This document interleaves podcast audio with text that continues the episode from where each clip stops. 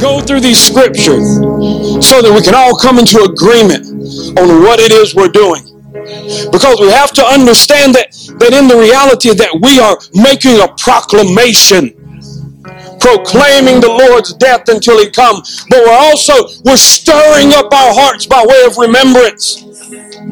It doesn't just end with that either. We're making that proclamation. We're standing in that remembrance, but we're also building up our anticipation for that day when He comes. And He says at the end of that, whenever He broke and He took, He gave of them that took, do this in remembrance of me. This is my body. This is the blood of my New Testament, of my new covenant. And He said, Now I'm not going to ever do this again. I'm not going to partake of this again until I'm doing it with you in my Father's kingdom. Oh, that's anticipation. But it's more than that. It is absolutely an, an avenue for you to receive a manifestation of Jesus Christ in your life. It is an avenue. It is a way that He has ordained, that He's established for us to break the bondages that the enemy will try to weasel into your life. In the Word of God, it, it, there's something special Whenever you go back to the first time something is mentioned in Scripture, the first time that it's presented to us in the Word of God, it's like a seed and it only grows from there.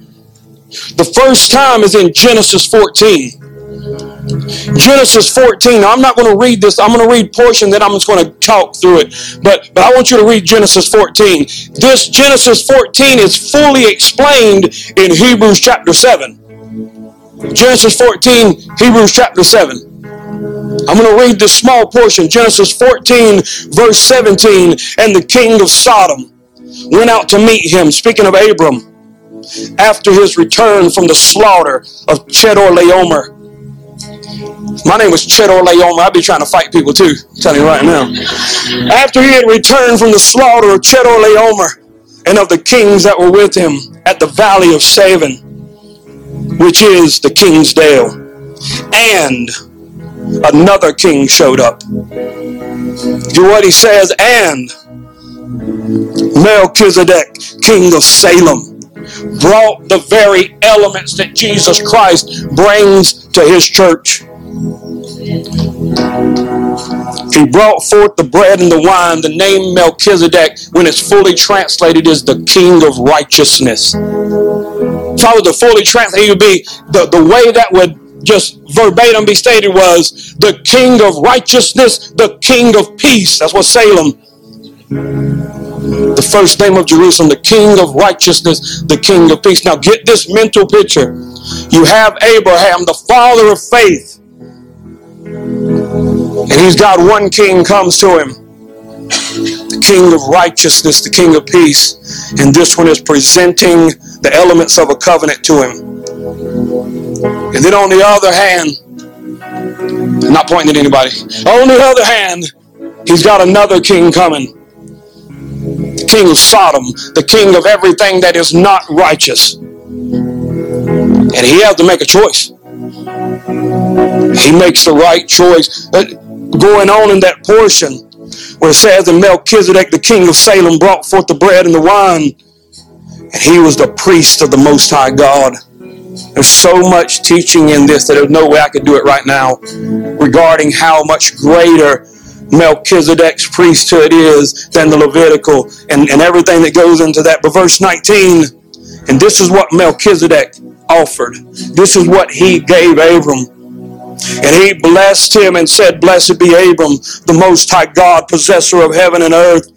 And blessed be the Most High God, which had delivered thine enemies into thine hand, and gave him tithes of all. And then the king of Salem wanted to make his offer. The king of Sodom wanted to make his offer. Verse 21 And the king of Sodom said to him, You see, two opinions, two offers. Just, I want the people. Make note of this in your Bible the king of sin, the king of Sodom.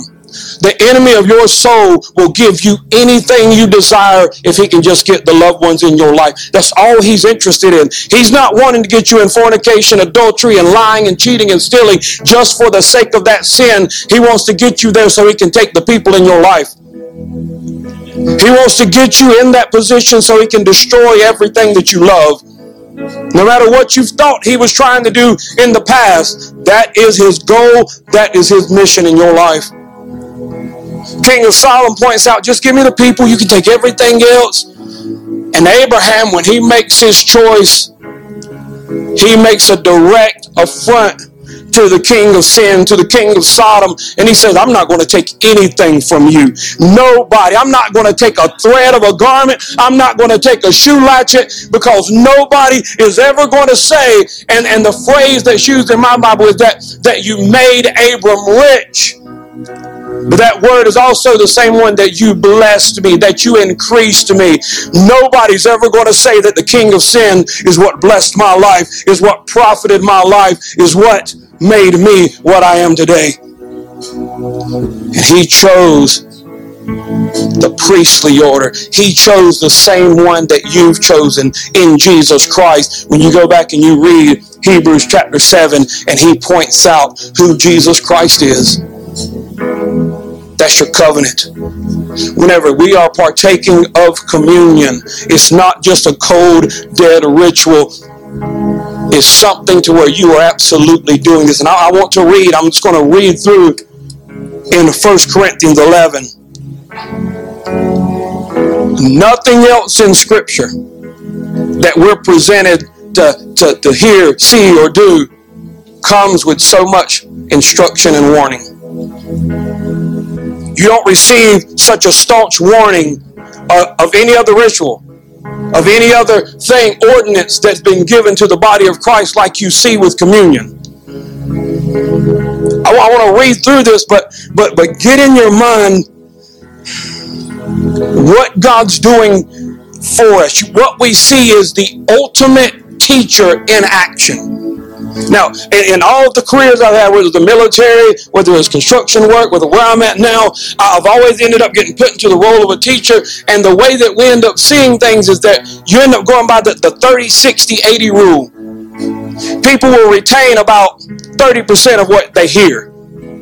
But if you can let them hear it and let them see it, it bumps up to about 60 and the average person will retain about 60 but if you can let them hear it if you can let them see it and then you can let them do it then the average person retains about 80% whenever jesus christ initiated this communion what is he doing Oh, he's letting you hear about it. He's letting you see others do it. And then he's actually having you enter into participation. Do this as often as you will in remembrance of me.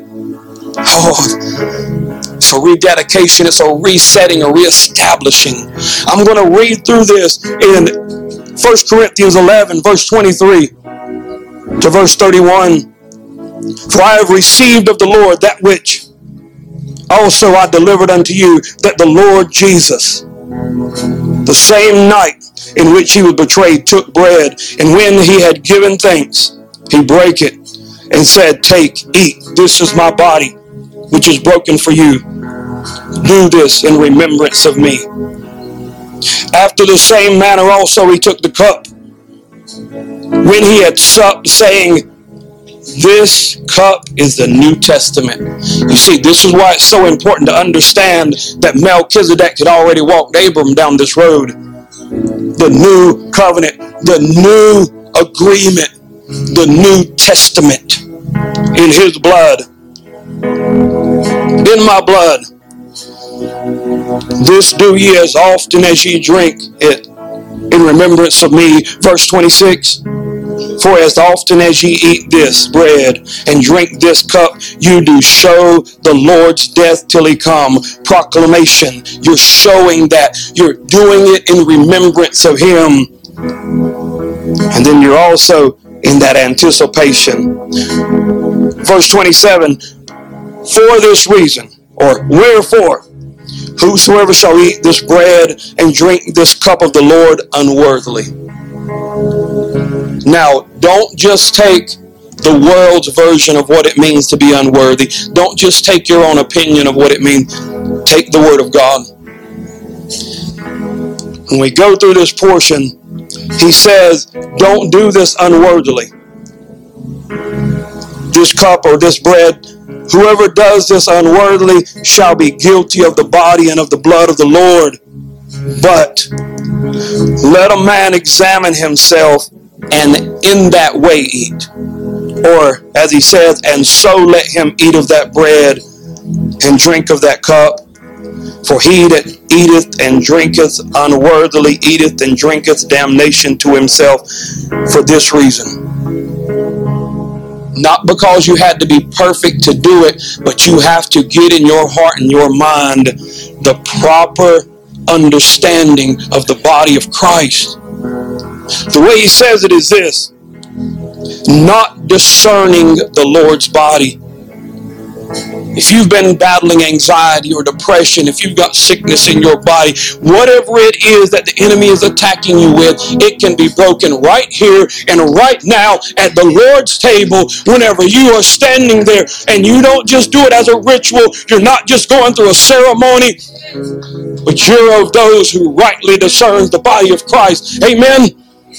You are of those who will stop and say, I see this as holy. I see this as righteous. I see this as my covenant before God. And I take this bread and I remember. Oh, because whenever you're remembering that Jesus Christ died for you, then the, the kind of language that comes into your mind of, I don't know if God cares, that cannot be in your mind if you're rightly discerning that Jesus Christ died for you. If you're getting it in your heart and your mind that I don't even know if if if I'm meant to live, or if you're getting in that that mode of depression, cannot stay in your heart and in your mind whenever you're truly, rightly discerning the body and the blood of Jesus Christ. His blood was given to wash away my sins. I'm rightly discerning that. His body was broken for me to be healed. He, he was, he died on the cross he had the weight of the judgment of the Father placed on him so that I could stand in righteousness before the Father. That's what I want to ask you to do whenever we come up to take this communion today. Now, I want to ask you to stand with me right now. He goes on and through verse 30, he points out that that that was the very reason that there were many sick and that many had even died prematurely. And he, he points that out. This is not my opinion. This is what he says in the Word of God. And he goes on to verse 30 For this cause many are weak and sickly among you, and many sleep. But verse 31, he said, For if we would judge ourselves, we should not be judged. You see, we're stopping and we're making that determination in light of God's word and in light of the cross of Calvary. Not based on your merit, not based on what you've done or what I've done, but everything is based on the blood of Jesus Christ, on the sacrifice of Jesus Christ. They're going to go through and start singing and leading us back into worship. But I want us to start right now with a prayer. Heavenly Father, we thank you. Father, we thank you for this privilege to have this tangible element that we can take, that we can receive of your covenant, that it will stir us up, and that we can proclaim your death till you come in your glory that we can have our remembrance stirred up and have that hope rebirthed inside of us. That we would have that anticipation knowing that we will meet you at that marriage supper of the Lamb, that we will be there with you in glory. But Father, we take this communion today rightly discerning your body rightly discerning the sacrifice that you gave for us. Father, we want to leave here with your presence and with your passion and with your power and be able to take it to this world so that you may be glorified in our lives, Father. Father, we receive it, Lord. In Jesus' name.